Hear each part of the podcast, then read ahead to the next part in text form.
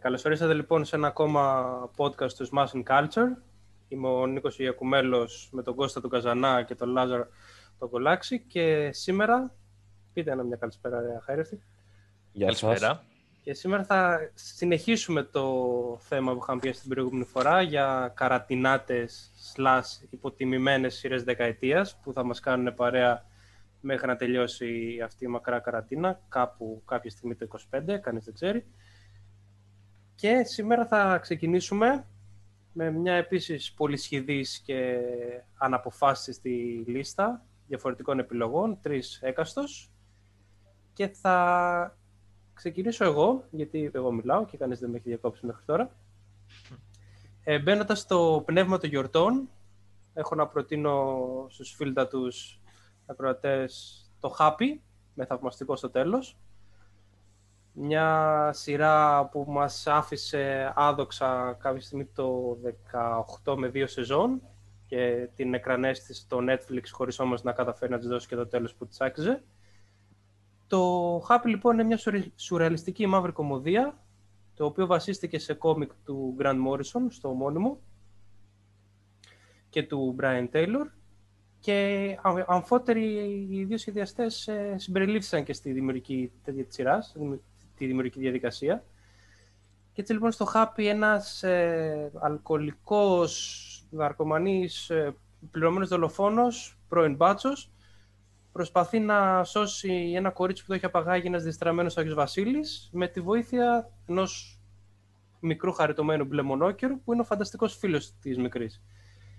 Έτσι λοιπόν η σειρά καταφέρει να μπλέκει ακραία πολύ γραφική βία με κωμικές σκηνές, δίνοντάς μας μια πολύ ευχάριστη αποδόμηση των γιορτών, και είναι τελικά αυτό το κάμπι χαρακτήρας που μένει στο τέλος, μαζί και με τους χαρακτήρες οι οποίοι θα μπορούσαν να είναι απλά κομμάτια χαρτονιού που παίζουν ξύλο και ματώνουν, αλλά τελικά έχουν ένα βάθος και καταφέρνουν να μας κερδίσουν και με το ταξίδι τους και με τις αλλαγές που περνάνε. Τόσο ο κεντρικός χαρακτήρας, ο σκληροτράχυλος μπάτσος, όσο και ο Happy, ο αγαπημένος μονόκερος.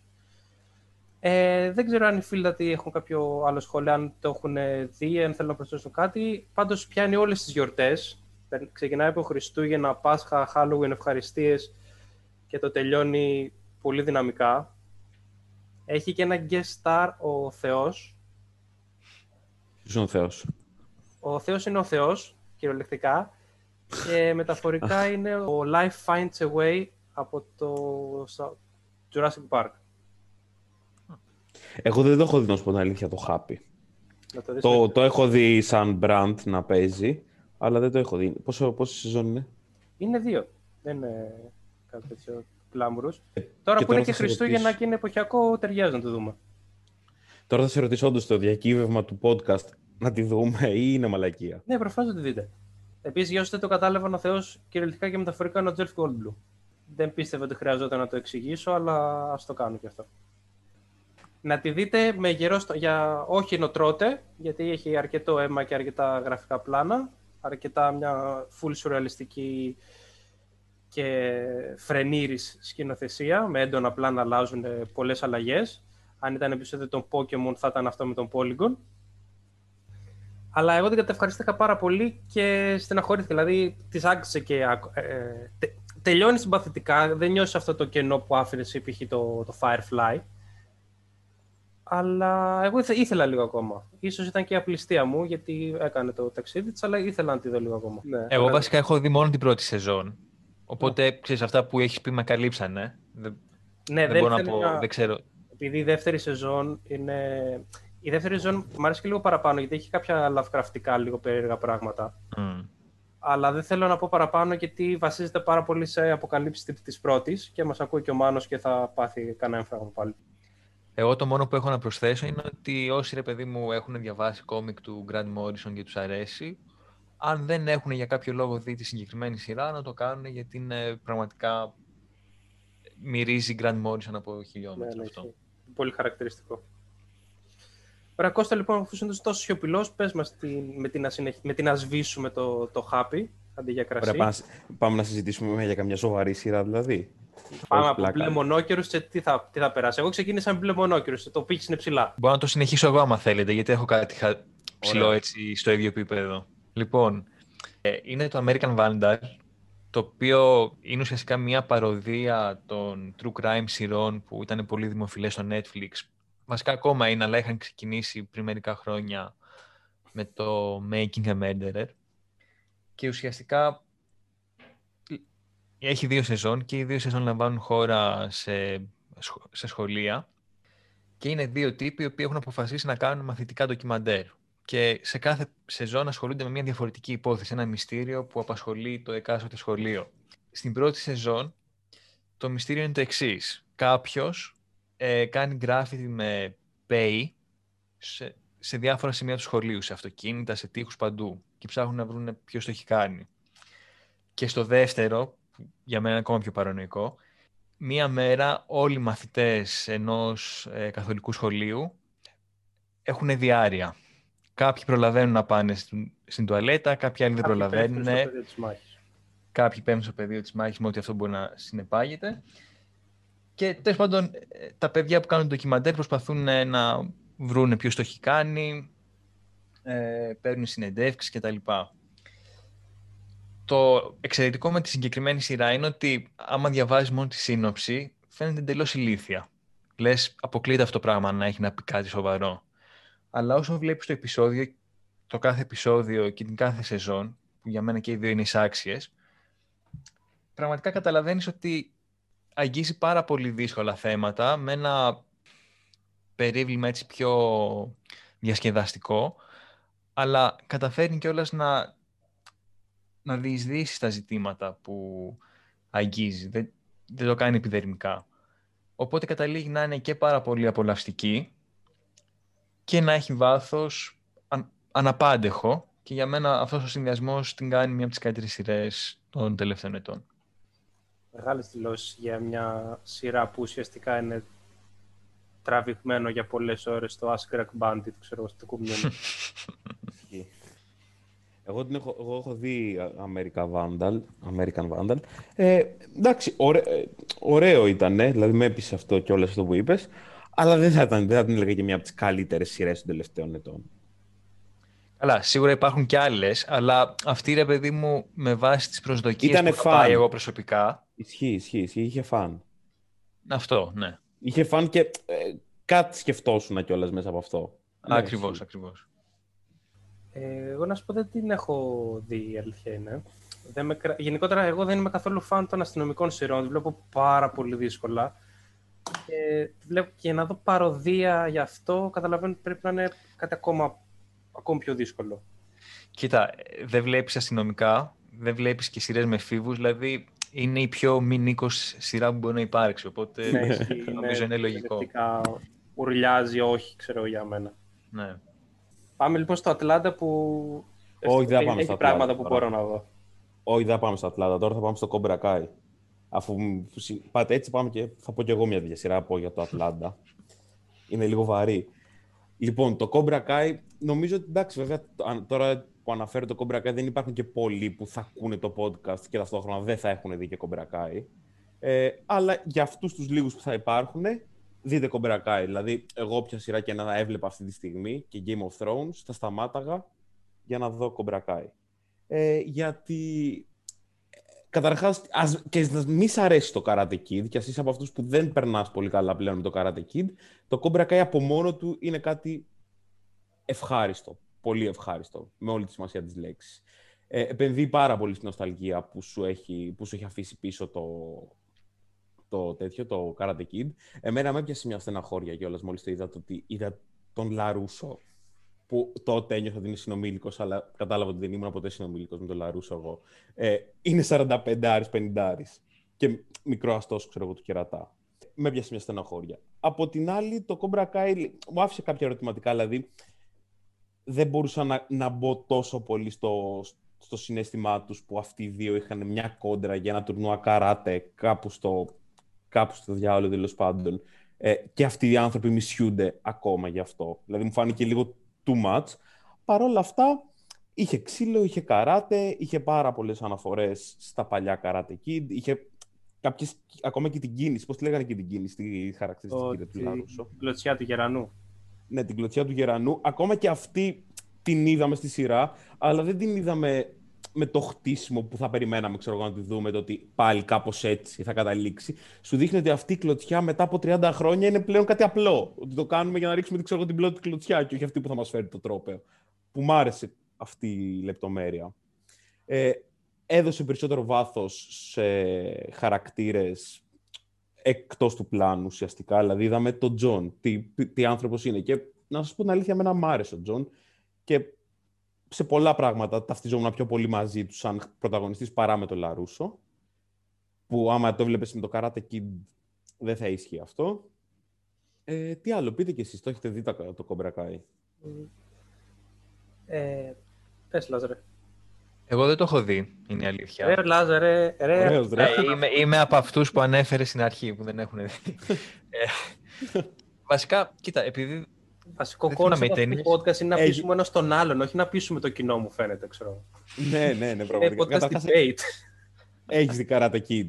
Αυτό θα έλεγα τώρα, ότι έχω δει, αλλά δεν είναι ότι... Το έχω σαν κομμάτι της παιδικής μου ηλικίας, αναπόσπαστο κτλ. Οπότε, οκ, θέλω κάποια στιγμή να τη δω. Τι αναπόσπαστο. Δεν σου λέω ότι κι εμείς αν δεν βλέπαμε Karate Kid δεν θα ήμασταν αυτοί που ήμασταν, αλλά δεν έβλεπες πιτσιρικά στο Μέγκα. Δεν έβλεπες τηλεόραση Κυριακή μεσημέρι στο Μέγκα.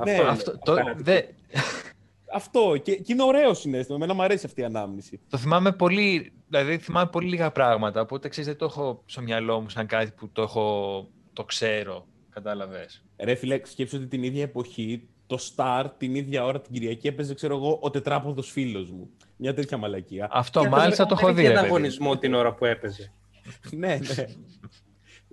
Κοίτα, εμένα η επάνωδος του Karate Kid και με την οπτική να μεταφέρεται στο Johnny τον Lawrence, ήταν κάτι που δεν το είχα προσκεφτεί, το είδα στο How Met Your Mother, που είχε γίνει μια αναφορά, που έκανε κιόλας και ένα guest ο Τζόνι, ο William Ζάπκα, ως το πραγματικό Karate Kid.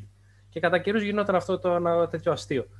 Επίσης πρέπει να πω ότι ο Ράλφο Μάτσιο, ο Λαρούσο, είναι ξεκάθαρα ο Αμερικάνος Σταμάτης Γαρδέλης. Ναι. Γιατί είναι ένας τύπος που έγινε γνωστός στη δεκαετία του 80, ήταν top idol, όλα τα δωμάτια είχαν μια αφίσα Daniel LaRusso. Μετά εξαφανίστηκε πλήρως, χόρεψε μια φορά στο Dancing with the Stars και τώρα ξαναβγήκε. Κυριολεκτικά αυτή η ταινία είναι όλη του η καριέρα στην κινηματογραφία.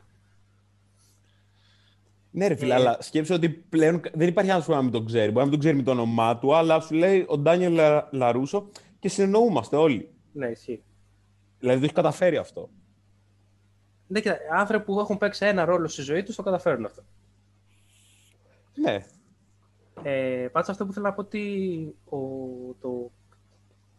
το Cobra Kai, εκτός ότι μ' αρέσει, εννοείται, είναι πάρα πολύ ευχάριστη σειρά, πάρα πολύ comforting στο να τη βλέπεις, παρόλο που αντικειμενικά δεν έχει κάτι το εξαιρετικά καλό και οι ερμηνείες, λέει, των περισσότερων, ειδικά των παιδιών, είναι άστα να πάμε, είναι πιο ξύλινο και από τα δάση στα βουνά. Η σκηνοθεσία του είναι απλά διεκπερωτική, δείχνουμε κάτι. Οι σκηνές μάχης... Νικόλα, αυτό θέλαμε να δούμε. Ναι.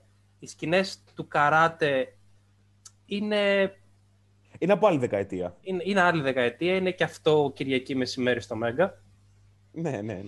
Επομένως συνεχίζει πολύ καλά αυτό το ξύλο. Μα ρε παιδί μου, μα είναι τώρα 30 άτομα σκέψου και παίζουν κάπου ένα γενικευμένο ξύλο και παίζουν όλοι, λες, και διαγωνίζονται πραγματικά. Δηλαδή δεν φεύγει αίμα από κανέναν και δεν χάνουν τη χορογραφία τους καθόλου. Δηλαδή είναι όντως από άλλη εποχή αυτό το πράγμα. Είναι σαν χορογραφία. Πιάνει λίγο τις μεγάλες παραγωγές. Επίσης, ναι, αυτή η σειρά βέβαια να πούμε ότι ήταν και η ελπίδα του YouTube να κάνει τηλεόραση. Ναι. Και μετά αυτό πέθανε. Γιατί είχε ξεκινήσει το YouTube Red και μετά την πήρε το Netflix και την έκανε το BAM που έγινε το καλοκαίρι. Και τώρα βγαίνουν οι σειρές έτσι, ξέρω εγώ. Τώρα το Γενάρη βγαίνει και η επόμενη Τρίτη. Πάντως, πέρα από την πλάκα, το Cobra Kai εμένα μου αρέσει για τρεις βασικούς λόγους. Πρώτον, βασίζεται με στέρεα και με σεβασμό απέναντι στην νοσταλγία του κοινού. Δηλαδή, προσπαθεί να τη διευρύνει. Δεν σου λέει, δεν θα δούμε το Λαρούσο, δεν θα δούμε ξανά τη φασούλα όπου ένα παιδί το... Γι' αυτό σου είπα και την κλωτσιά του Γερανού. Η κλωτσιά του Γερανού σε αυτή τη σειρά σεβάστηκε την νοσταλγία που μας έχει... Αλλά δεν ήταν το κέντρο κιόλας. Ήταν κάτι που σου δείχνει πώς περνάνε τα χρόνια και πλέον αυτό είναι κάτι cool. Δηλαδή το σέβεται όντως την νοσταλγία. Μετατοπίζεις σε χαρακτήρες όπως ο Τζον, οι οποίοι έχουν μια συντηρητική χρειά και σταδιακά επεκτείνονται συναισθηματικά. Δηλαδή το γεγονός να πάρει ένας ξανθός λευκός, μα ελαφρώς ρατσιστής τύπος, ένα Μεξικάνο παιδί από τη Λατινική Αμερική ως μαθητή και σιγά σιγά να αναθεωρεί και αυτή την no mercy στάση του, έχει μια λογική. Δηλαδή ήταν ωραίο να το βλέπεις. Και μετά βλέπεις πώς αυτό εκτραχύνεται, πώς μπορείς να διαχειριστείς το ρατσισμό. Μου θύμισε το μήνυμα που έβγαζε η ταινία το κύμα, ρε, το The Wave. Τη θυμάστε που μας δείχνει ακόμα και στο σχολείο, που σου λέει πώς μαζευόμαστε τώρα πάνω όλοι και έχουμε φωνή και τελικά ξέφυγε η κατάσταση γαμισέτα. Ναι, δηλαδή αυτό σε πιο mild μονοπάτι. Εντάξει, όχι και το κύμα είναι κανένας τέτοιο, αλλά για την ηλικία που το είχαμε δει μας είχε μείνει, μας είχε κάνει εντύπωση. Μακριά στα 18-19 μας. Τέλος, δείτε Cobra Kai, ειδικά τώρα, βέβαια, ό,τι και να πούμε, τώρα που θα πούμε καραντίνα και Χριστούγεννα, όλες οι σειρές, ας πούμε, να τις δείτε. Ναι, αλλά αυτός είναι το concept του podcast. Εγώ το είπα και πριν ότι όποια σειρά και να έβλεπα σοβαρά, αν δεν είχα δει Cobra Kai, θα σταμάταγα για να δω Cobra Kai. Ναι, γιατί κυλάει και πολύ εύκολα. Βέβαια, είναι αυτή η παλιά τηλεορασίλα που είχε λείψει. Ρε φίλε, είναι δύσκολο πλέον για μένα προσωπικά να δω κάτι σε μορφή σαπουνόπερας και να το αντέξω. Λέει ο άνθρωπος που βλέπει εφηβικές σειρές. Ακριβώς. Και ήθελα να βάλω εδώ πέρα ένα αστερίσκο στο ότι μόνο αν πραγματεύεται εφηβικές σειρές μπορώ να δω κάτι σε ύφος σαπουνόπερας. Δηλαδή δεν μπορώ να δω τον πρίγκιπα, τον 35, τώρα τον εργοστασιάρχη που ερωτεύεται, ξέρω εγώ, το κορίτσι που δουλεύει, ξέρω εγώ, σερβις και έτσι. Δίνει, ξέρω εγώ, τη γη στα πόδια. Αυτό δεν μπορώ να το δω. Άμα όμως αυτός είναι ένας 17χρονος και η κομπέλη σε μια 15χρονη, μπορώ να το δω. Γι' αυτό το Cobra Kai μου βγαίνει ευχάριστα. Στα όρια του ακατάλληλου, ξέρω εγώ. Το ζευγάρι προανέφερες, αλλά τέλος πάντων. Ωραία, λοιπόν, πάμε λίγο σε πιο ματσούρ καταστάσεις πριν το ξεκινήσουμε εντελώς. Θα αναφέρω σε εντελώς. Όχι, βασικά όχι. Θα πάμε πρώτα μια ρομαντική χρειά και μετά θα καταλήξουμε στα βαριά μας πράγματα. Αλλά εγώ θα φύγω από τη φάση των εφήβων και θα πάω στο Midlife Crisis με το Master of None, μια από τις αγαπημένες μου σειρές της δεκαετίας μας άφησε, το οποίο είναι κομμάτι από τη σάρκα κυριολεκτικά του Αζίζ του Ανσάρι, του κομικού που αγαπήσαμε στο Parks and Recreation, το οποίο το έχει δημιουργήσει μαζί με τον φίλο τον Άλαν Γιάνγκ. Ινδός ο πρώτος, Κινέζος ο δεύτερος, φτιάχνουν μια σειρά για τη ζωή εύπορων μεν δημιουργών στη ΣΥΠΑ, που αντιμετωπίζουν όμως τον καθημερινό ρατσισμό και έχουν να πορευτούν ανάμεσα σε συναισθηματικά προβλήματα, σε άγχη της ηλικίας που πλέον δεν είσαι νέος, αλλά δεν είσαι και σε μια φάση που να λέει «ΟΚ, έχω αποφασίσει ότι τη ζωή μου αυτό έχει στρωθεί», με συναισθηματικά προβλήματα, με το τι θέλουν να κάνουν. Και με ένα πολύ γλυκό χιούμορ, με πολλές καλλιτεχνικές ελευθερίες. Πολλές φορές το focus της κάμερας και του θεατή φεύγει από τον πρωταγωνιστή, που είναι ο ίδιος ο Ανσάρι, και κυλάει αλλού. Και γενικότερα προσπαθεί να σε βάλει σε προβλήματα που αντιμετωπίζουν πολύ συχνά στον δυτικό κόσμο όσον αφορά τις διαπροσωπικές σχέσεις. Πώς μπορεί να γίνει η επικοινωνία την εποχή της οθόνης, ο έρωτας στα χρόνια του Tinder. Είναι μια κομμωδία η οποία δεν περιστρέφεται από τις ερωτικές ζωές πανέμορφων λευκών μοντέλων, αλλά είναι λίγο πιο οικία. Δεν την έχω δει εγώ τη σειρά προσωπικά. Θα τη δεις, είναι πάρα πολύ καλή και πάρα πολύ ευχάριστη, κυλάει γρήγορα, 2 σειρές είναι, 2 σεζόν. Λάζαρα, κάποιο σχόλιο? Ούτε εγώ την έχω δει. Βέβαια, τώρα θα πληγώσω πολλούς φαν μάλλον του Parks και and Recreation. Ο βασικός λόγος που δεν το έχω δει είναι επειδή με εκνευρίζει πάρα πολύ ο συγκεκριμένος ηθοποιός. Δεν ξέρω, θέλω να μου πεις βέβαια πόσο σχέση έχει με τον χαρακτήρα που έπαιζε στο Parks. Γιατί εκεί ήταν, λες και τσίριζε ένα μωρό που τσίριζε όλη την ώρα και με εκνεύριζε λιγάκι. Μισό έλοπο, με ειδοποιούν από το control ότι ο Λάζαρος δεν θα είναι μαζί μας στα επόμενα podcast. Ναι, σε ευχαριστούμε Λάζαρο για τη συμμετοχή σου. Εγώ ψιλομένω στην άποψη. Δεν έχει μεγάλη σχέση, η αλήθεια είναι. Γιατί τη γράφει και μόνος του. Επίσης, πάντως, αν θες να το γνωρίσεις και καλύτερα, μπορείς να δεις και τα special που έχει στο Netflix, τα stand-up. Ναι. Που είναι πάρα πολύ καλά, εμένα μου αρέσει πάρα πολύ. Οκ, απλά θα προσπαθήσω να ξεπεράσω αυτή την αντιπάθειά μου και να του δώσω μια ευκαιρία, λοιπόν. Να του δώσω και είναι κρίμα. Και τώρα είμαι έτοιμος να ακούσω τι έχετε να μου πείτε. Κώστα, π.χ. Εγώ. Για τη σειρά σου που ήθελες να μας αναφέρεις. Πάλι θα πω εγώ, ρε παιδιά. Δεν είπα τώρα το Cobra Kai. Ο Λάζαρος να πει. Ωραία, ας πω. Να πει ο Λάζαρος. Λοιπόν, θέλετε κάτι πιο... Σωστό.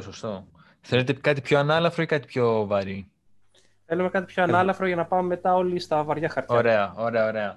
Οπότε θα πω το Sex Education. Ακόμη μια σειρά του Netflix. Νομίζω αρχές του 2021 θα έρθει η τρίτη σεζόν, αν δεν κάνω λάθος, και αν δεν αλλάξει κάτι στο πρόγραμμα. Ένας βασικός λόγος για να τη δει κανείς είναι επειδή παίζει η Gillian Anderson, τον X-Files, και ο πιτσιρικάς που έπαιζε στο Hugo, άσχετο, έβλεπα τώρα το τρέιλερ και λέω τι μου θυμίζει, αυτό μου θύμιζε. Λοιπόν, είναι μια πάρα πολύ γλυκιά ιστορία, μια πάρα πολύ γλυκιά σειρά. Έχουμε δει όλοι νομίζω Sex Education. Νομίζω ναι. Μέχρι και εγώ έχω δει κομμάτια του. Δηλαδή, πόσο καλή σειρά πια. Λοιπόν, είναι μια... τοποθετείται, δεν ξέρω αν κάνω λάθος, στη Μεγάλη Βρετανία, αλλά σε ένα χωριό κομμόπολη που δεν έχει προσδιοριστεί ακριβώς. Σωστά. Εγώ δεν ξέρω να σου πω την αλήθεια. Δηλαδή δεν έχει προβληματίσει το που είναι. Είναι κάπου πολύ βρετανικά πάντα. Είναι, ναι. Όχι, απλά μου βγάζει ότι τοποθετείται σε ένα ημιφανταστικό χωριό, το οποίο είναι πολύ, πολύ ελεύθερο σεξουαλικά και όλοι, ρε παιδί μου, εκφράζουν δίχως δεύτερη σκέψη τη σεξουαλικότητά τους. Και δεν ξέρω αν το κάνει επίτηδες η σειρά ή αν απλά έτυχε να είναι έτσι. Τέλος πάντων. Και ουσιαστικά πρωταγωνιστεί η Γκίλιαν Άντερσον που υποδίεται μία σεξολόγο και ο γιος της αποφασίζει να πάρει το επάγγελμα της μητέρας του και να υποδηθεί το σεξολόγο για τους συμμαθητές του. Προσπαθεί να το κάνει αυτό τέτοιο, όχι να γίνει σεξολόγος στη ζωή του. Ναι, όχι. Δεν είναι ότι διαβάζει για να γίνει σεξολόγος, είναι ότι το έχει πάρει, το έχει κάνει. Απλά έχει πάρει. Ναι.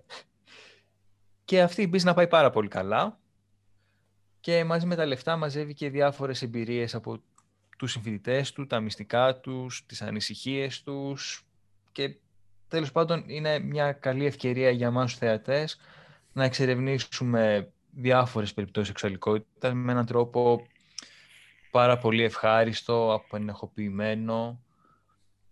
Είναι εντάξει μια... Είναι μια πολύ καλή έκδοση, μια πολύ καλή εκδοχή βασικά μιας καλογυρισμένης teen σειράς. Δηλαδή κάποιος που του αρέσει να βλέπει εφηβικές σειρές, το Sex Education είναι αυτό που ακριβώς χρειάζεται. Γιατί όντως σου λέει και κάτι, δεν αρκείται σε απλά εφηβοέρωτες δεξιά και αριστερά. Όντως θέλει να σου πει κάτι, όντως προσπαθεί να υπάρχει, γιατί πλέον ανοχή στη διαφορετικότητα, γιατί μιλάμε για ανοχή, όχι σεβασμό απλά. Που σε αυτό το χωριό που λες βέβαια στην Αγγλία υπάρχει και σεβασμός στη διαφορετικότητα, γι' αυτό εκδηλώνεται και τόσο εύκολα. Που αυτό είναι πολύ γλυκό και ωραίο. Και βλέπεις, ας πούμε, ζευγάρια όλων των ηλικιών, να κρατιούνται χέρι-χέρι, να φιλιούνται. Ναι. Και όλο αυτό κάτι θέλει να μας πει. Πολύ ωραία. Από τις καλύτερες σειρές ήταν το Sex Education. Έχει και... Πέρα από το σεναριακό κομμάτι που όλοι οι χαρακτήρες είναι πάρα πολύ σωστά δομημένοι, έχουν ενδιαφέρον, ξεφεύγουν λίγο από τις κλισέ απεικονίσεις, ας πούμε. έχει και σπουδαίες ερμηνείες. Εντάξει, όχι μόνο από τα μεγάλα όπλα όπως η Γκίλιαν Άντερσον, αλλά όλοι οι έφηβοι, ας πούμε, παίζουν εξαιρετικά.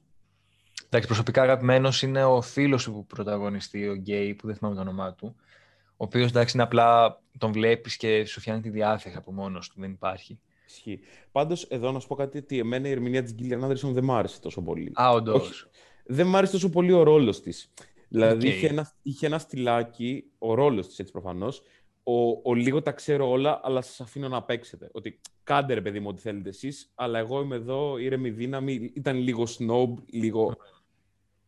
που αυτό με ενοχλούσε, δηλαδή με ενοχλεί τόση αίσθηση αυθεντίας που μπορεί να εκπέμπει ένας άνθρωπος. Που, εντάξει, όντως ξέρει, ήξερε πολλά, αλλά όλο αυτό που ο αέρας της με ενοχλούσε. Παρ' όλα αυτά, μου αρέσει και εμένα πολύ η Γκίλιαν Άντερσον. Νίκο, θες να προσθέσεις κάτι? Είναι γνώμη μου, έτσι.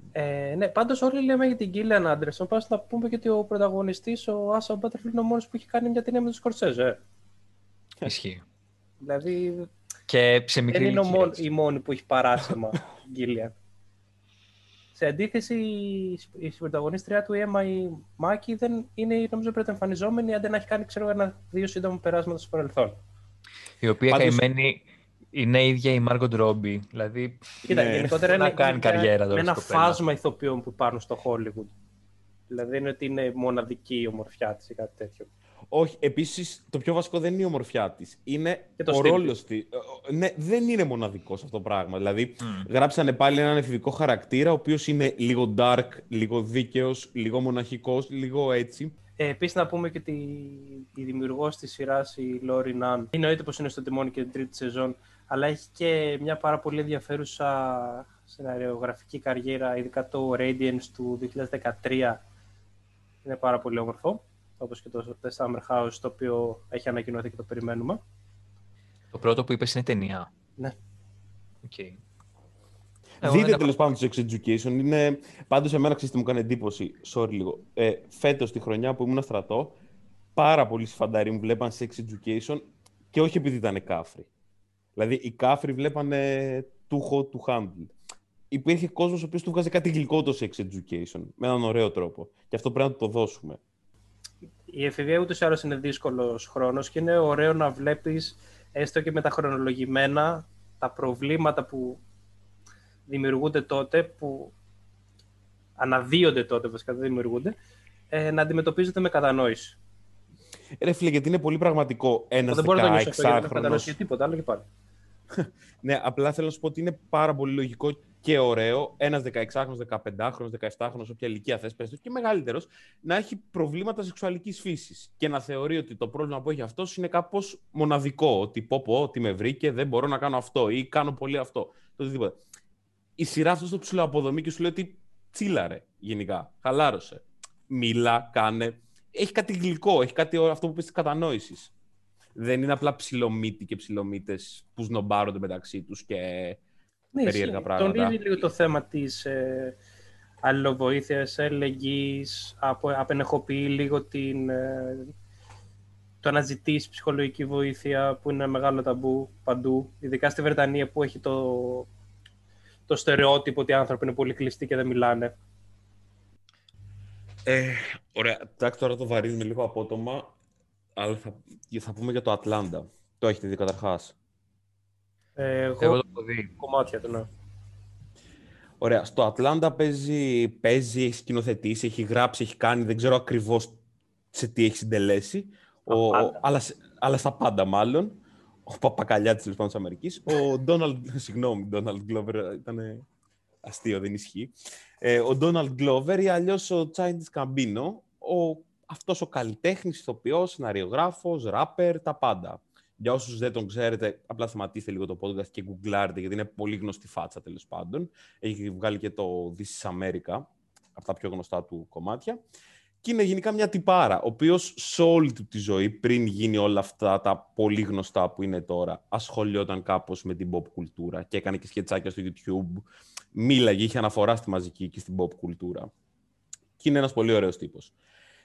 Το Ατλάντα τώρα τι είναι, δεν ξέρω πώς να το πω για να μην... Νομίζω ότι άμα δεις ένα τρέιλερ του Ατλάντα ή κάποιος σου περιγράψει το τι γίνεται, δεν θα απολυπιστείς να τη δεις. Ναι, αλήθεια είναι ότι δεν σε προειδεάζει τίποτα για αυτή τη σειρά. Ναι, ειδικά το τρέιλερ, όταν έβλεπα ήθελα να το δω για να κοίτα τρέιλερ, έλεγα δεν καταλάβαινα τι γίνεται. Και αυτή είναι η ουσία. Ότι δεν είναι μια σειρά σαν αυτές που ξέραμε με αρχή, μέση, τέλος. Γίνεται κάτι, γνωρίζουμε τους πρωταγωνιστές μας, στη μέση κλιμακώνεται λίγο η ένταση, χτίζονται οι άλλοι ήρωες δεξιά-αριστερά και στο τέλος υπάρχει ένα διακύβευμα. Το Atlanta μιλάει ουσιαστικά για το black experience. Δηλαδή, τι σημαίνει το να είσαι μαύρος στην Αμερική. Ούτε αυτό είναι πάρα πολύ πρωτότυπο, σαν concept, αλλά ο τρόπος που τέλος πάντων το δείχνει το Atlanta είναι καταπληκτικός. Έχει πάρα πολύ rap μέσα, λόγω και του Childish Gambino. Τι να πρωτοπώ, ρε φίλε, χρειάζεται ένα ολόκληρο podcast να μιλήσουμε νομίζω για το Atlanta. Ρε παιδί μου, εμένα αυτό που μου έκανε εντύπωση είναι το εξής, ότι ενώ πραγματεύεται rap και hip hop και μουσική της κοινότητας και των μειονοτήτων γενικά, δεν είναι αυτό το διακύβευμα της σειράς. Δεν είναι αυτός ο κεντρικός άξονας συζήτησης της σειράς. Είναι το γύρω-γύρω, είναι το εργαλείο. Πώς, ρε παιδί μου, το rap για τις μειονότητες είναι και ένας τρόπος έκφρασης, αλλά και ένας τρόπος ουσιαστικά κάπως και ανέλυξης, αλλά και διεκδίκησης κάποιων πραγμάτων. Αυτό το ρόλο έχει στη σειρά. Δεν σου πουλάει rap απλά για να σε προσελκύσει. Είναι κομμάτι της καθημερινότητάς τους. Η σειρά από μόνη της δεν νοιάζεται να ασχοληθεί πολύ με την πλοκή της, ούτε με το τι γίνεται. Δεν είναι κλασική, όπως είπα και πριν, σειρά με twists και συνεχώς, ξέρω εγώ, να γίνεται κάτι. Είναι η ζωή κάποιων ανθρώπων χωρίς κομβικά γεγονότα. Λοιπόν, έτσι για να το κάνουμε πιο πέρα το podcast, εγώ θα πω ότι το έχω δει, αλλά δεν με εξετρελάνει. Ο Λάζας όλη μέρα σήμερα φλερτάρει με τις διαγραφές, ρε, να πεις το πράγμα. Εγώ το κάνω για τα views, παιδιά, δεν είναι ότι... για το podcast δουλεύω, λοιπόν. Εντάξει, βέβαια, η αλήθεια είναι ότι σαν κοινό πρέπει να μην έχω καμία σχέση με το που στοχεύει η σειρά. Δηλαδή, ούτε ιδιαίτερα hip-hop ακούω, ούτε μαύρος στην Αμερική είμαι. Δηλαδή, οκ. Okay, μ' αρέσει, ούτε εγώ. Δεν είναι αυτό όμως το point. Δηλαδή, ούτε εγώ είμαι μαύρος στην Αμερική. Ναι, αλλά έχεις, ας πούμε, με το hip-hop μια καλύτερη επαφή. Ναι, απλά το hip-hop για αυτούς δεν πραγματεύεται το hip-hop. Δηλαδή, μια ταινία που μπορεί να ήταν για τον Tupac και τον Biggie, και να έχει, ξέρω εγώ, γκάνγκστερ, συμμορίες, όπλα, ναρκωτικά και να λες τι σχέση έχω, ούτε μαύρος είμαι, ούτε γκάνια έχω, ούτε τίποτα. Ναι, ναι, εγώ το λέω ότι εξ αρχής, ρε παιδί μου, είχα πάει λίγο αποστασιοποιημένος. Αυτό. Αχ, πώς να το θέσω. Λοιπόν, έχει κάποια εξαιρετικά επεισόδια τα οποία θεωρώ κορυφαία, όπως εκείνο με τον και καλά Μάικλ Τζάκσον. Εντάξει, δεν είναι ο Μάικλ Τζάκσον, αλλά... προφανώς είναι από αυτόν εμπνευσμένο. Και ένα άλλο που ο Keith Stanfield, δεν θυμάμαι ακριβώς τι γίνεται, γιατί το έχω δει καιρό, κάπως έχει καπνίσει και μιλάει για τον χρόνο και κάτι τέτοια φιλοσοφικά περίεργα. Αυτά τα δύο, ας πούμε, για μένα είναι κορυφαία επεισόδια. Αλλά όλα τα υπόλοιπα, ούτε ιδιαίτερα με έκανα να γελάσω. Σουρεαλιστικά είναι αυτό ότι μου φάνηκαν σουρεαλιστικά, αλλά λέω και... Ωραία, να σου πω κάτι πάντως. Ναι. Επειδή λες ότι δεν σε έκανε να γελάσεις, δεν είναι κωμωδία. Και δεν μπορώ να καταλάβω και γιατί έχει πάρει χρυσή σφαίρα κωμωδίας. Αυτό κατάλαβες, δηλαδή έχει διαφημιστεί για κωμωδία. Οπότε άμα πας με αυτή τη λογική... Απλά αυτό είναι, ξέρεις κάτι, εγώ τι πιάνω από αυτό. Είναι ότι σου δείχνει την καθημερινότητα ανθρώπων, οι οποίοι... Δηλαδή τώρα κάτι να το πούμε και λίγο για αυτούς που θα ακούσουν το podcast. Ο Donald Glover, τέλος πάντων, είναι ένας τύπος ο οποίος έχει φύγει από ένα πολύ μεγάλο πανεπιστήμιο στο οποίο σπούδαζε, το έχει παρατήσει και δουλεύει σε ένα μαγαζί, τέλος πάντων, που πουλάει κάτι τηλεκάρτες. Τίποτα σπουδαίο. Αν και γενικά είχε μέλλον. Είναι μαύρος, είναι στην Ατλάντα προφανώς και ζει. Μία μένει στο σπίτι του, μία μένει με την κοπέλα του μέσα εισαγωγικά. Είναι σε μια κατάσταση η οποία δεν είναι πολύ καλή και αποφασίζει τέλος πάντων να γίνει rapper, να γίνει manager ενός φίλου του rapper. Αυτή είναι η σειρά. Αυτό δείχνει. Δεν έχει κάτι παραπάνω. Τώρα, επειδή έχουν πολύ coolness οι χαρακτήρες και είναι όντως σαν να το ζουνε κάποιοι αυτό το πράγμα, δεν είναι επιτηδευμένο αυτό που βλέπουμε, δημιουργεί ένα γέλιο, δημιουργεί κάτι καθημερινό, κάτι πολύ οικείο σε εμάς. Και αυτό μας βγάζει μια ελαφρότητα, κάτι που μας αρέσει. Αυτό όμως δεν είναι κωμωδία. Και το ότι μπορέσαν όλο αυτό το πράγμα και το εμπορευματοποιήθηκαν ουσιαστικά και το δώσαν σαν προϊόν κωμωδίας, είναι μια κλασική στάση όλου του Hollywood και όλου του καπιταλισμού ουσιαστικά, στο ότι δεν μπορεί, κάπως πρέπει να αφομοιώσει όλα αυτά τα πράγματα, να τα κάνει δικά του. Εμένα αυτή είναι η δική μου εκτίμηση. Ναι, συμφωνώ βασικά. Απλά ξέρεις, σου πας λίγο με διαφορετικές προσδοκίες και μετά βλέπεις ότι δεν είναι ακριβώς αυτό, οπότε μετά είναι και λίγο στο άτομο, ρε παιδί μου. Μπορεί σε ένα να κάτσει και να πει «ΟΚ, προχωράω, cool, μ' αρέσει» και κι άλλος όπως εγώ να πει «Όπα, τι συμβαίνει εδώ». Οπότε και νομίζω και η φύση της σειράς είναι αυτή, ή θα σου λειτουργήσει ή δεν θα σου λειτουργήσει. Οπότε εγώ θα κλείσω μάλλον, εκτός και αν μου έρθει κάτι άλλο πιο μετά, και θα πω ότι γενικά με τον Καμπίνο θεωρώ ότι, ρε παιδί μου, αυτό που έκανε με το This America, το βίντεο κλιπ, είναι γαμάτο. Αν είναι βίντεο κλιπ, δουλεύει. Αν αυτό το τραβήξεις σε μια σειρά που έχει 10-20 επεισόδια, ανάλογα πόσο θα πάει, αυτή έχει νομίζω 20 πλέον, αφού είναι 2 σεζόν, είναι λίγο δύσκολο. Δηλαδή, μπορεί κάποιος να κουραστεί από το επαναλαμβανόμενο αυτό σουρεαλιστικό ύφος της. Εγώ διαφωνώ. Ναι, τώρα έχω μπει σε μια διαδικασία να σε πίσω, ενώ δεν θέλω να κάνω αυτό. Αλλά δεν θεωρώ ότι είναι σουρεαλιστικό. Είμαστε ο χειρότερος εχθρός του εαυτού μας σε αυτό το podcast. Ναι, νομίζω ότι είναι full πραγματικό. Ρε παιδί μου, ξέρεις τι έχω στο μυαλό μου. Ότι 2 τύποι, οι οποίοι είναι μαύροι στην Αμερική. Όλη τους η ζωή είναι όπλα και ναρκωτικά, όπως πραγματεύεται μια ταινία ή μια άλλη σειρά. Είναι όλοι σαν το The Wire, ξέρω εγώ, ή σαν το Top Boy. Όλοι ο κόσμος τους πρόχνει και γίνεται μακελιό. Όχι. Όχι, προφανώς, ναι. Προφανώς και όχι.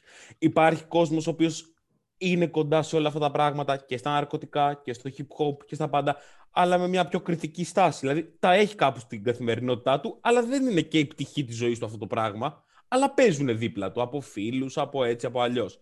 Υπάρχουν αυτοί. Σίγουρα ναι, υπάρχουν. Ναι. Και είναι πάρα πολλοί και δεν παίζουν μόνο στην Αμερική, παίζουν παντού. Αυτό κάπως δείχνει, νομίζω, το Ατλάντα.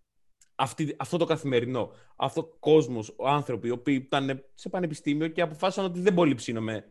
Και δίπλα μου παίζουν διάφορα πράγματα. Και γενικά η ζωή μου είναι και λίγο γαμημένη για πολλούς λόγους. Και πειραματίζομαι. Δηλαδή η σκηνή που μπήκαν σε ένα αστυνομικό τμήμα. Αν δεν ξέρω αν το θυμάστε, ήταν τόσο άνετη μέσα στο αστυνομικό τμήμα, αλλά όχι σε σημείο που να πεις ότι πω τι έγινε, τους πήγαν σε ένα αστυνομικό τμήμα και θα ειρωνευτούμε τους μπάτσους. Ήταν σαν να ήταν καθημερινό, αλλά με πολύ απλό τρόπο για αυτούς. Αυτό με έπειξε εμένα στη σειρά αυτή. Αυτό με κράτησε, ότι ένιωθα ότι κάπου αυτό υπάρχει τέλος πάντων. Υπάρχει πολύ. Ενώ όλα τα άλλα που βλέπω, π.χ. δεν νιώθω ότι υπάρχουν και τόσο πολύ. Εντάξει, βέβαια, σε αυτό παίζει ρόλο και το πόσο γαμάτος το οποίος είναι ο Daniel Glover, ο οποίος μπορεί να προσδώσει φυσικότητα σε εντελώς σουρεαλιστικές καταστάσεις. Δηλαδή, πιστεύω ότι σε ένα μεγάλο κομμάτι της γοητείας αυτής της σειράς είναι ακριβώς το πώς μπορείς να προσομοιάσεις τη φυσικότητα και να αποδώσεις με αυτήν πιο περίεργες καταστάσεις. Δηλαδή, αυτό είναι μια λεπτή ισορροπία που άλλους τους χάνει εντελώς, όπως τον Λάζαρο, άλλος τους κερδίζει. Εσένα τις έκανε, όπως τον περισσότερο κόσμο. Λάζαρη, είσαι πολύ μόνος σε αυτό. Νιώθω μόνος, η αλήθεια. Πάντως, εγώ ξαναεπιμένω και μπορεί να επαναλαμβάνω για να γίνω κουραστικός. Δεν είναι το κεντρικό ζήτημα του Ατλάντα το hip-hop ή τα όπλα ή τα ναρκωτικά. Έχουμε φύγει από το hip-hop, τώρα πάμε σε άλλα. Είναι αυτά που φτιάχνουν μια ατμόσφαιρα. Τώρα πάμε στο βίωμα, γιατί ουσιαστικά αυτό προσπαθεί να μετακυλήσει. Το παράδοξο βίωμα ενός ανθρώπου, το οποίο δεν ταιριάζει στην κοινωνία. Μα δεν είναι τόσο παράδοξο, ρε παιδιά. Είναι τόσο παράδοξο το βίωμα αυτού του τύπου. Νιώθετε ότι είναι τόσο παράδοξο? Δεν είναι παράδοξο. Κοίτα, αν το σκεφτείς ότι είναι ένας άνθρωπος ο οποίος είναι ξένος στον τόπο του, γιατί αυτό είναι οι μαύροι στην Αμερική. Γιατί έχεις ένα κράτος, έχεις θεσμούς που έχουν στηθεί ώστε να περιχαρακώσουν άλλους ανθρώπους μακριά από σένα. Ωραία. Και αυτό ακριβώς δείχνει και το πόσο οικία νιώθουν με το εντός εισαγωγικών σύνορο της κοινωνίας που είναι οι μπάτσι, έχοντας συνηθίσει το να τους τρέχουν. Δηλαδή πώς αντιμετωπίζεις αυτό το ρατσισμό, την αίσθηση του να είσαι ξένος στο σπίτι σου. Και το αντιμετωπίζει όχι με κάτι wow, ότι πω τώρα θα βρεθούμε τους μπάτσους. Είναι η καθημερινότητά τους αυτό. Καθημερινότητά τους, δηλαδή με ακραίο coolness. Λάζαρε, ξαναδέστε. Κοίτα. Βασικά κάτσε σπίτι, κάνω. Άκου το podcast με βλάβια και μετά δέστη. Λάζερ, επειδή σε βάλαμε. Ναι, okay, κοίτα. Στο... Όχι, όχι. Ναι, βασικά είναι από αυτό, ρε παιδί μου, ότι σίγουρα μπορεί να έχω εκφράσει αμφιβολίες μου για τη σειρά, ας πούμε. Αλλά σίγουρα, ρε παιδί μου, καταλαβαίνω ότι είναι κάτι διαφορετικό. Δηλαδή, και νομίζω ότι αυτή η διαφωνία το αποδεικνύει. Δηλαδή, πέρα από το αν σ' αρέσει ή όχι, ο Glover κάνει κάτι διαφορετικό εδώ πέρα. Οπότε, και εγώ που δεν ξετρελάθηκα, ναι, να το δείτε, παιδιά, είναι... αξίζει. Είναι αυτό ότι έχει ενδιαφέρον. Ίσως να είναι και αυτό ουσιαστικά που είπες και εσύ, Κώστα, ότι πρέπει να το ξαναδώ. Δηλαδή, δεν είναι ότι είναι και το πιο εύκολο πράγμα. Αν έχεις πάει με διαφορετικές προσδοκίες, μπορεί να μην... Απλά δεν ξέρω πώς να το θέσω καθόλου. Κάτι που έχω στο μυαλό μου είναι το ότι βγαίνει μια τέτοια σειρά. Και δεν το λέω για σένα τώρα, προφανώς. Ναι. Βγαίνει μια τέτοια σειρά, μια τέτοια ταινία, η οποία περιγράφει κάτι συγκεκριμένο, απλό και δυστυχώς πολύ ειλικρινές. Πώς ζουν οι μειονότητες εκεί πέρα. Γιατί είναι όντως μειονότητες, είναι ξένοι στον ίδιο στον τόπο. Και όλο αυτό το ζήτημα της μαύρης κουλτούρας και του black experience φιλτράρεται ξανά και ξανά και ξανά. Από την κύρια ροή της καθημερινότητας, του καπιταλισμού, το να είσαι άντρας, λευκός, επιτυχημένος, μπλα μπλα, φιλτράρεται ξανά και ξανά και βγαίνει στην αγορά πλέον ως προϊόν, χάνοντας όλη τη δυναμική, τη δυναμική της αυθεντικότητας. Δεν ξέρω αν με καταλαβαίνεις αυτό που θέλω να πω. Μπορώ να με το θέτω κι εγώ σωστά. Θεωρώ ότι έχουμε ναι, η αλήθεια είναι πως δεν καλύψαμε πολλά πράγματα για το Ατλάντα, αλλά είναι ένα... όντως θέλω να... podcast από μόνο. Δηλαδή, κάποιες σειρές θες να κάτσεις να τις συζητήσεις. Θες να κάτσεις να συζητήσεις λίγο για το Ατλάντα. Εγώ δεν ήξερα, πραγματικά δεν ήξερα τι να πω. Θα σας πω μόνο να κάνω μια παρέτηση για τον καμπί της Βασίλισσας. Βάζανε λάθος τα ρολόγια. Δηλαδή, το ρολόι παίζει πάντα στα δεξιά του μαύρου. Πάντα, είναι κανόνας αυτό. Επειδή ο περισσότερος κόσμος είναι δεξιόχειρας και όποιος παίζει μαύρα έχει ένα μειονέκτημα επειδή δεν παίζει πρώτος, του δίνουν το αβαντάζ αυτό, τέλος πάντων, το ρολόι να είναι πιο γρήγορα στο χέρι του, να είναι στα δεξιά του. Η σειρά δεν το είχε στα δεξιά του μαύρο, το ρολόι. Που θέλω να σου πω ότι Klein, δηλαδή δεν θα τη δεις και θα πεις πω ότι μαλάκες είναι αυτοί που βάζουν το ρολόι, αλλά τουλάχιστον σεβάσου λίγο αυτό που πραγματεύεσαι, που είναι το σκάκι. Καλά, εντάξει, υπήρχαν άλλες παρεμβάσεις που δεν σεβάστηκες η σειρά, δεν σεβάζονται το σκάκι. Τέλος πάντων, θα μιλήσουμε για άλλη φορά, για να συνεχίσουμε λίγο την πορεία. Λάζαρ, έχεις κάποια τελευταία πρόταση για σήμερα? Ναι, το True Detective. Εντάξει, όχι κάτι... Είναι κάτι που όλοι συμφωνούμε. Προτασάρα, ρε, που το σκέφτηκες. Αλλά θα κάνω την έκπληξη και δεν θα μιλήσω για την πρώτη σεζόν, γιατί όλοι ξέρουμε ότι είναι τέλεια σεζόν. Θα μιλήσω για την τρίτη, που μπορεί να μην συμφωνούμε όλοι ότι είναι τέλεια. Το True Detective ήταν μια περίεργη περίπτωση, διότι μετά την τεράστια επιτυχία της πρώτης σεζόν ήρθε μια δεύτερη, η οποία προσπάθησε να κάνει λίγο διαφορετικά τα πράγματα και απέτυχε παταγωδώς. Οπότε η τρίτη σεζόν ήρθε μετά από πάρα πολύ καιρό. Ο κόσμος είχε ψιλοξεχάσει ότι υπάρχει αυτή η σειρά. Παρ' όλα αυτά πιστεύω ότι είναι μια πολύ τίμια σεζόν που συνεχίζει τον μύθο της πρώτης. Πρωταγωνιστής είναι ο Μαχερσάλα Αλή. Αυτός ο γλυκύτατος τύπος, τέλος πάντων. Από το Green Book. Ναι, ίσως τον ξέρουν οι περισσότεροι. Ο Blade της Marvel πλέον. Ναι. Θα το μάθουν έτσι ακόμα περισσότεροι, είναι αλήθεια. Ουσιαστικά το ενδιαφέρον με αυτή τη σεζόν είναι ότι ξετυλίγεται σε 3 χρονικές περιόδους και ουσιαστικά βλέπουμε τον ίδιο χαρακτήρα να ταλανίζεται από τις αναμνήσεις του, από το γεγονός ότι γερνάει. Και τέλος πάντων η σειρά χειρίζεται με έναν σχεδόν μεταφυσικό τρόπο αυτό το παιχνίδι ανάμεσα στα 3 χρονικά διαστήματα. Οπότε πλησιάζει πολύ περισσότερο το ύφος της πρώτης σεζόν. Και νομίζω ότι, πέρα από το κομμάτι του μυστηρίου, είναι μια πάρα πολύ ανθρώπινη ιστορία, που νομίζω ότι αυτό είναι στον πυρήνα του True Detective, τουλάχιστον στην πρώτη σεζόν. Και δεν έχει ακουστεί τόσο, πιστεύω, γιατί όπως προείπα είχε ψιλοξεχαστεί, αλλά ήταν μια ευχάριστη επιστροφή. Γενικά έχει πάρει πολύ καλά λόγια τρίτη σεζόν του True Detective. Η αλήθεια, ανθρώπινη ιστορία, η πρώτη σεζόν δεν ξέρω αν ήταν τόσο, γιατί ήταν full μηδενιστικό το ολοκλήμα της. Ήταν τότε και το κλίμα όλες για τον νιχιλισμός των πολύ μακρινών τένς. Η καινούργια έχει ένα πιο ανθρωπιστικό χαρακτήρα και διατηρεί πάρα πολύ τη μεταφυσική ατμόσφαιρα και είναι και σπουδαία και η ερμηνεία του Άλλη. Εξαιρετικό. Δηλαδή, την κρατάει στις πλάτες σε μεγάλο βαθμό. Δηλαδή, σε αυτή τη σεζόν είναι αδιαμφισβήτητος διοικητής, όπως ήταν αντίστοιχα και ο Μακόναχη στην πρώτη. Παρόλο που για τον Μακόναχη ήταν έκπληξη τότε όταν έπαιζε, γιατί όλοι τον είχαν σαν έναν τύπο που έκανε κάτι γλυκανάλατες ρομαντικές κομμεντί. Πάντως θα σας ρωτήσω κάτι εσείς. Ναι. Άμα κάποιος δεν έχει δει True Detective, καμία, και τώρα λέμε εμείς για την τρίτη π.χ., θα του προτείνω να ξεκινήσει. Μπορεί να κλειδωθούν. Ναι, ρε παιδί μου, αλλά εντάξει, κανείς δεν ξεκινά να βλέπει μια σειρά την τρίτη. Θα ξεκινήσει την πρώτη, δεύτερη και την τρίτη μετά. Θα του λέγατε να ξεκινήσει να βλέπει από την αρχή του Detective. Δηλαδή, κάτσε δε στην πρώτη, κάτσε δε στη δεύτερη, κάτσε δε στην τρίτη. Α, ναι, ναι. Εσύ θα το έκανες αυτό σε κάποιον? Ναι, εγώ δεν ξέρω, γιατί ούτως ή άλλως εγώ βλέπω περάξενο τρόπο. Είχε τον Μπότζακ Χόρσμαν, είδα πρώτα τη δεύτερη σεζόν. Ρε παιδί μου, δεν ρωτάω τώρα αυτό το τεχνοκρατικό τώρα από που να δει. Δεν συζητάμε για το Star Wars. Συζητάμε ότι αξίζει τον κόπο κάποιος τώρα να δώσει 15 μέρες, 20, να δει 3 σεζόν True Detective. Κοίτα, τη δεύτερη δεν θεωρώ ότι υπάρχει λόγος να τη δει κάποιος. Εγώ πιστεύω ότι πλέον δεν. Δηλαδή, ο χρόνος. Αν εξαιρέσεις τώρα την καραντίνα, ο χρόνος είναι κάτι δυσέβρετο. Αλλά ας δει αυτές τις δύο. Ας δει σίγουρα την πρώτη και αν θέλει λίγο κάτι πιο. Σε αυτό το ύφος, πιο όχι εύπεπτο, mild, δεν βρίσκω ότι.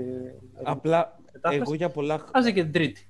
Εμένα το πρόβλημά μου πάντως δεν είναι η τρίτη σεζόν. Η τρίτη σεζόν ήταν ωραία. Αν και την είδα λίγο διαγώνια.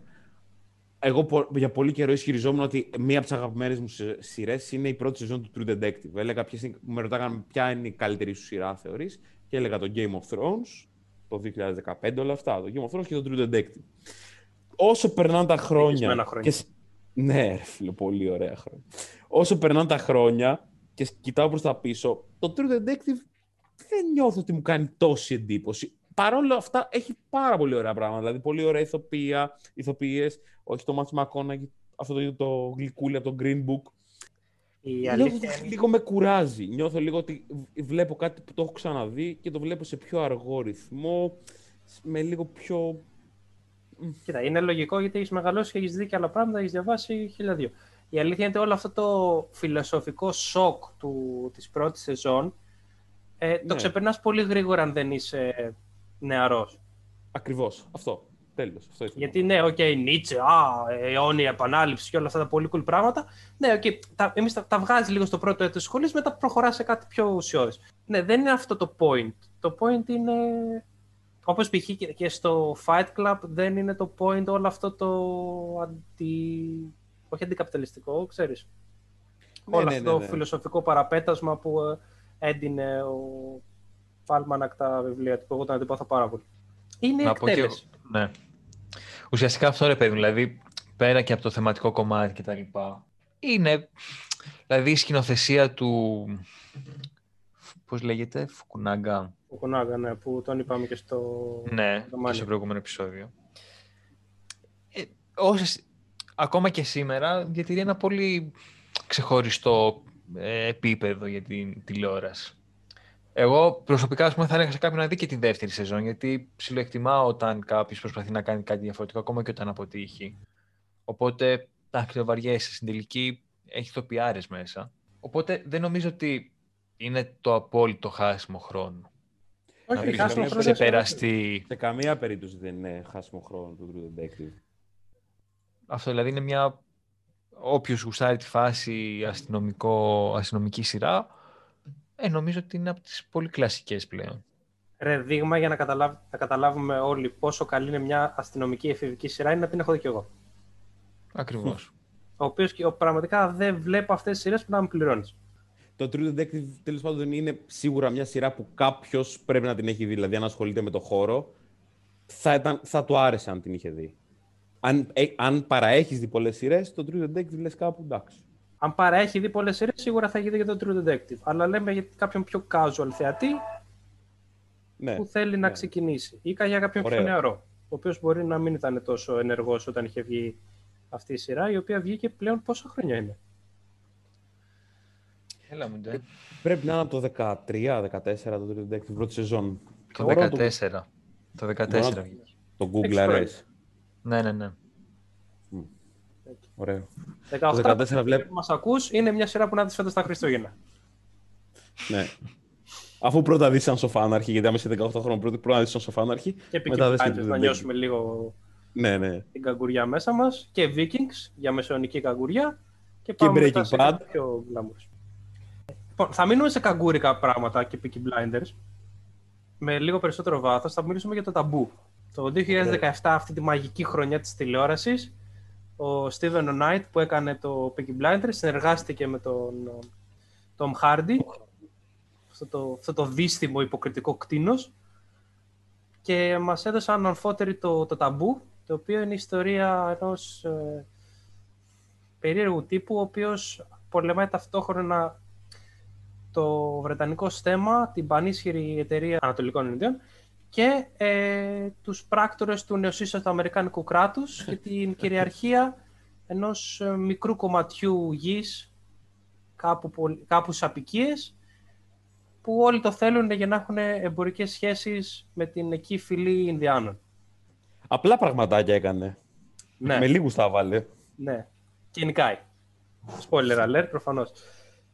Η ταινία είναι υπέροχη σε κάθε της κομμάτι, ερμηνείες από τον Tom Hardy εκπληκτικές, με μικροκινήσεις, μικρομιμητική, καταφέρνει και δίνει την εντύπωση ενός ανθρώπου δαίμονα ουσιαστικά, μια δύναμη της φύσης, ο οποίος είναι πάντα ένα βήμα μπροστά από όλους. Είναι μια σειρά πραγματικά η οποία δικαιολογεί τον τίτλο της. Ο χαρακτήρας του Tom Hardy πηγαίνει ενάντια σε όλα τα ιερά πράγματα που έχει αυστηρά καπιταλιστική δυτική κοινωνία, την οικογένεια, την περιουσία, το κρατικό μονοπόλιο της βίας, και καταφέρνει και τα σπάει. Είναι πάρα πολύ ωραία και έχει, έχει ωραία πλάνα επίσης το Taboo. Έχει μια εκπληκτική σκηνοθεσία, πανέμορφη φωτογραφία. Ναι.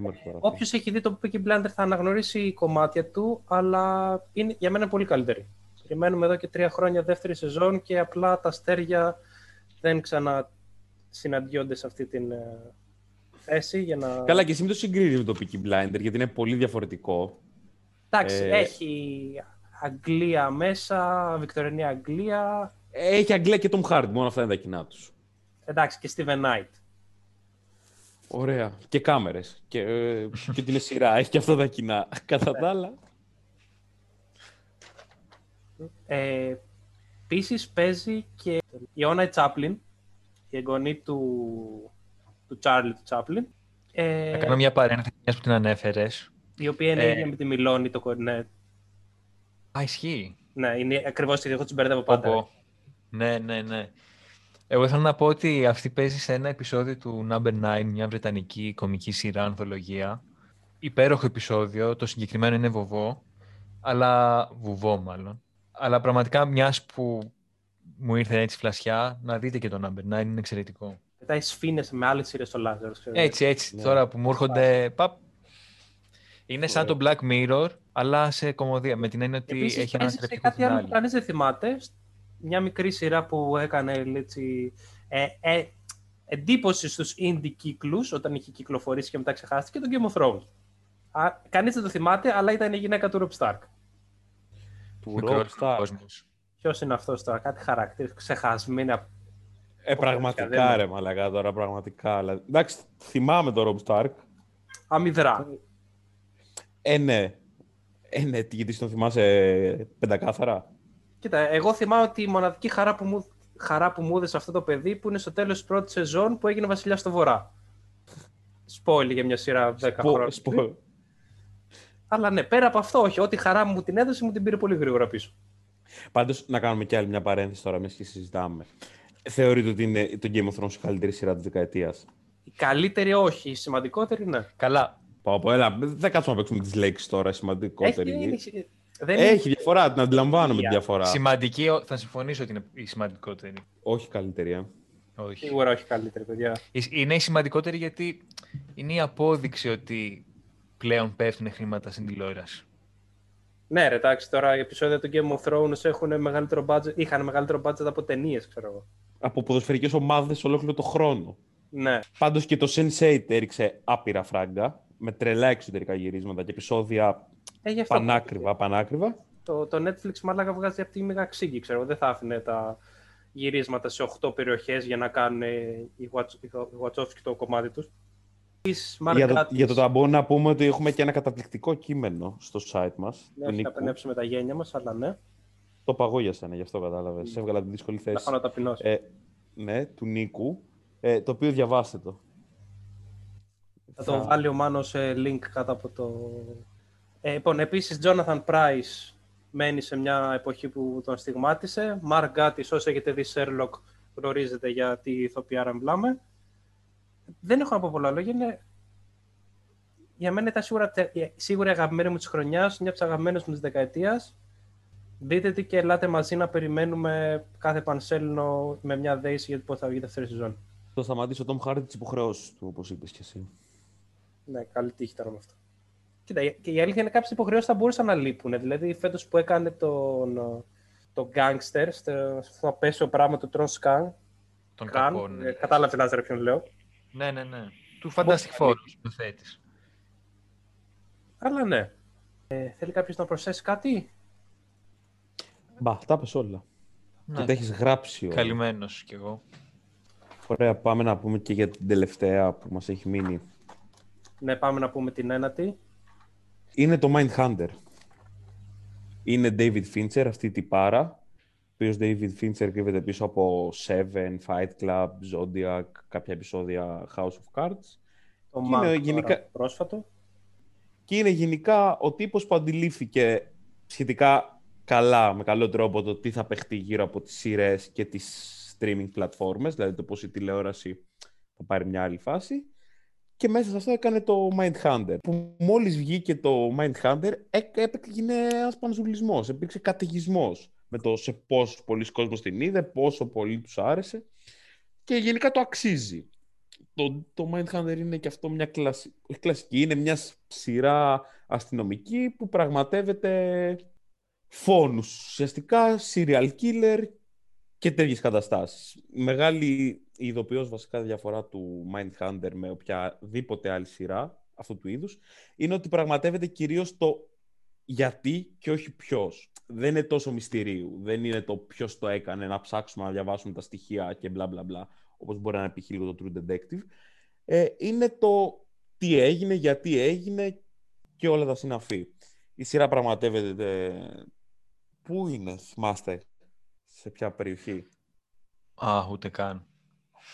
Ναι, κάπου στην Αμερική τέλος πάντων, στη Μινεσότα, σε κάτι τέτοιο. Μια δευτεροκλασσάτη περιοχή των ΗΠΑ πάντως, που δεν είναι δύο μεγάλες που ξέρουμε όλες τις ταινίες. Ναι. Los Angeles. Τη δεκαετία του 70, που γενικά και οι μπάτσοι τότε δεν είχαν τόση τεχνογνωσία πάνω στα ζητήματα serial killer που μπορεί να έχουν τώρα ή που μπορεί να είχαν λίγο ακόμα και πιο πρόσφατα.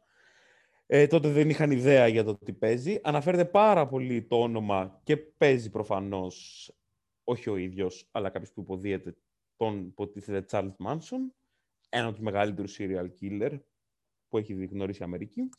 Τότε, ρε παιδί μου, το concept είναι τη δεκαετία του 70 δεν είχαν ιδέα για το τι γίνεται με τους serial killer, ποιο είναι το κίνητρο ενός serial killer, γιατί κάποιος να σκοτώνει έτσι. Και από την αστυνομία μέχρι ολόκληρη την πανεπιστημιακή κοινότητα προσπαθούσαν να ασχοληθούν με αυτό το πράγμα, το γιατί. Εδώ πέρα, άμα θέλετε να κάνω μια παρένθεση άσχετη με τη σειρά, εμένα λίγο το concept των serial killer με δεν μου πολύ αρέσει. Όχι μόνο, καλά προφανώς, όχι στην πραγματική ζωή, αλλά και στη σειρά το να πραγματεύεται, μου φαίνεται λίγο το... Πάμε να δείξουμε βία πάλι. Βία από παντού. Αναπαραγωγή της βίας. Ότι κάποιος είναι serial killer και του χτίζει ένα εγκόμιο τέλος πάντων γύρω. Τον κάνει και λίγο ωραίο τύπο. Σαν το να είσαι serial killer, ξέρω εγώ, ή το να σκοτώνεις είναι έστω και λίγο ωραίο. Που με ενοχλεί αυτό το πράγμα πλέον και στις σειρές και στις ταινίες. Το έγκλημα χωρίς αιτία, τέλος πάντων. Και το Mindhunter που πραγματεύεται ακριβώς αυτό. Είναι ωραίο γιατί εστιάζει πάρα πολύ στο διάλογο. Μιλάει με ανθρώπους οι οποίοι είναι serial killer και προσπαθεί να ψάχνει τα βαθύτερα αίτια, το γιατί κάποιος να κρύβει τόση βία μέσα του. Έχει πάρα πολλές αναφορές στην ψυχολογία, σε όλα τα ρεύματα της ψυχολογίας και την ψυχοθεραπεία και την ψυχανάλυση, την εγκληματική ψυχολογία και ουσιαστικά φέρνει νέες θεωρίες και είναι μια αλλαγή του τρόπου σκέψης για τους μπάτσους τότε. Δηλαδή προσπαθούσαν να σκεφτούν τα κίνητρα και να μπουν και λίγο στην ψυχολογία του serial killer. Δεν είναι απλά ένας τύπος, πάμε να βρούμε ποιος είναι. Γι' αυτό μου άρεσε το Mindhunter. Είναι αργή σειρά, αρκετά αργή, έχει πάρα πολύ διάλογο. Ωραία σκηνοθεσία, ωραία εικόνα, πολύ ωραία απεικόνηση των 70s. Ωραίες μουσικές, όταν δηλαδή οι πρωταγωνιστές είναι μέσα σε ένα αυτοκίνητο, στο ραδιόφωνο, παίζει ωραίες μουσικές. Μια πολύ ωραία σκηνή που παίζει με το soundtrack από πίσω, το Psycho Killer. Ρωτήστε, πείτε κάτι ό,τι θέλετε. Η σειρά. Ρε φίλε, ήταν το 16, ξέρω, το 17 τότε. Ήταν εντελώς άλλα τα κριτήρια στο μυαλό μας. Τότε δεν ήταν γραφικό, τότε ήταν καινοτομία. Και δεν μιλάω, ξέρω, για το 2008 και το 2010, μιλάω για το 2016. Δεν υπήρχαν τότε τόσες σειρές όσες υπάρχουν σήμερα. Οπότε κάθε τι τέτοιο ήταν στα όρια, που δεν ήταν, αλλά στα όρια της καινοτομίας. Όχι, εγώ αναφερόμουν πολύ συγκεκριμένα στη σκηνή με το Psycho Killer. Ναι, είναι γραφικό, αλλά τότε ήταν... Νίκο, θες να πεις ή να πω? Όχι, εγώ θα πω ένα πολύ σύντομο σχόλιο, ότι okay. Είναι αστυνομική και την έχω δει, φανταστείτε. Επομένως, παίρνει το thumbs up. Ένα μικρό τέτοιο ανακομμάτια, δεν μου άρεσαν πάρα πολύ οι ερμηνείες. Δηλαδή, είναι μια σειρά που τη βλέπεις για το περιβάλλον cast και όχι για τον πρωταγωνιστή. Ο οποίος εξελίσσεται όσο περνάει ο καιρός, αλλά ειδικά στο πρώτο επεισόδιο σου αφήνει μια τρελή παγωμάρα. Αλλά γενικότερα ήταν μια πάρα πολύ ωραία σειρά και έδωσε και άλλη βάση στη συνεργασία του Fincher με το ίδιο το Netflix, παρόλο που πλέον η σειρά πιτσοκόφτηκε για να μπορέσει ο Fincher να κάνει άλλα πράγματα και μάλλον δεν θα ανανεωθεί, παρόλο που οι συντελεστές προσπάθησαν πάρα πολύ γι' αυτό. Όχι μάλλον, σίγουρα δεν θα ανανεωθεί. Γιατί όπως είπαμε το Netflix είναι γερολαδάδες. Ξεκινάνε τα πάντα και μετά τα κόβουν. Όταν δουν ότι δεν βγαίνουν τα λεφτά. Κάνουν ένα πρόγραμμα. Τίποτα. Εδώ κόψαν τον Daredevil, μαλάκα. Δηλαδή, τι άλλο να μας κάνουν. Εντάξει, αυτό το έκοψαν και για λόγους συμβολαίου. Ήταν δηλαδή, σαν να έχεις ένα παίκτη δανεικό και να σου ζητάει πίσω ομάδα. Θα τον δώσεις. Εδώ κόψαν δικές παραγωγές. Πότε θα βγει η Daredevil 4? Κάποια στιγμή στο Disney+. Ο Daredevil θα πάει τώρα στο Spider-Man και θα τα παίρνω όλα μια χαρά στη Νέα Υόρκη. Δεν παραπονιέσαι. Έχει πίστη, θα επιστρέψει. Εδώ θα επιστρέψει ο Punisher. Εδώ σου λέω όμως τον έκοψε το Sense8. Έκοψε τώρα αυτό το υπέροχο, το Dark Crystal με τις μαριονέτες, που ήταν πανέμορφη σειρά. Ισχύει, είναι μεγάλος κόφτης στο Netflix. Είναι σαν να βγάζει κάθε σειρά εντελώς πειραματικά. Δηλαδή θα πάρει hype η σειρά, θα τη συνεχίσω. Το μοντέλο του Netflix είναι αντί να στοχεύεις, σαν να παίζει φελάκι, αντί να στοχεύει και να κάνει 1-2, είναι να ρίχνει με το κανόνι και ότι πιάσει. Ξεφύγαμε όμως, Λάζαρε, πες. Ναι, λοιπόν, εμένα δεν μ' άρεσε καθόλου η σειρά. Όχι, εντάξει, πλάκα κάνω. Είναι από αγαπημένες. Ουσιαστικά ο Fincher εδώ κινείται στο ίδιο μοτίβο με το Zodiac, οπότε σε όσους άρεσε η ταινία καταλαβαίνουν λίγο τους ρυθμούς και της σειράς. Ουσιαστικά οι serial killers είναι η αφορμή ώστε να δούμε πώς, για παράδειγμα, επηρεάζεται η ψυχολογία των ανθρώπων που υποχρεώνονται κάθε μέρα να πηγαίνουν, να κάνουν συνεντεύξεις, να συζητάνε μαζί τους και να αντικρίζουν ουσιαστικά όλες τις φρικαλαιότητες που κρύβουν οι serial killers στο μυαλό τους. Το πιάνει και λίγο πιο κοινωνικά. Ας πούμε, στη δεύτερη σεζόν θυμάμαι ότι δείχνει το πώς ο Δήμος ή ο κυβερνήτης μιας πολιτείας, όλα δεν θυμάμαι ακριβώς, προσπαθούσε να οδηγήσει σε... βιαζόταν τέλος πάντων η αστυνομία να βγάλει κάποια αποτελέσματα για μια σειρά εγκλημάτων και σου δείχνει, παιδί μου, ουσιαστικά ότι Έχεις τους αστυνομικούς που κάνουν μια έρευνα, που πρέπει να ακολουθήσουν μια μεθοδολογία, κάτι το οποίο εξ ορισμού χρειάζεται χρόνο, αλλά για διάφορους λόγους, πολιτικούς, οικονομικούς, κοινωνικούς, τα πάντα, όλη αυτή η έρευνα δυσχεραίνεται. Δηλαδή είναι μια πολύ περίπλοκη ματιά, οπότε δεν έχει καμία σχέση με την τυπική serial killer σειρά. Ναι, ναι. Ναι, για μένα είναι αυτό από τις καλύτερες των τελευταίων ετών και προφανώς πάρα πολύ κρίμα που κόπηκε, αλλά Netflix. Και με αυτό νομίζω ότι κλείσαμε για αυτή την εννιάδα. Ναι. Μαζί με σπόντες, μικροπροτάσεις ενδιάμεσα. Επομένως, αν δεν έχουμε κάτι άλλο να προσθέσουμε, σας αφήνουμε και τα λέμε στην επόμενη φορά. Επειδή δεν ξέρουμε πότε θα βγει αυτό, σας ευχόμαστε και μια και καλή χρονιά και καλά Χριστούγεννα, καλές γιορτές, καλά φώτα. Τι φώτα, ρε μαλάκα, τι γιορτή είναι αυτή. Αυτό τι φώτα, ρε μαλάκα, καλά φώτα. Ξέρω, τι λέει ο κόσμος τα φώτα. Σήμερα τα φώτα. Θα σας αλλάξω τα φώτα. Πνευματώδες. Και θα τα ξαναπούμε σύντομα. Επομένως, σας χαιρετούμε. Και όπως είπαμε, καλές γιορτές. Καλές γιορτές. Χαίρετα και σε Λάζαρε, πριν σε διαγράψουμε εντελώς. Όχι, εγώ δεν χαιρέτησα. Τον έχω ήδη διαγράψει στο μυαλό μου γι' αυτό. Ήταν σήμερα λίγο πνεύμα αντιλογίας ο Λάζαρος. Καλή χρονιά.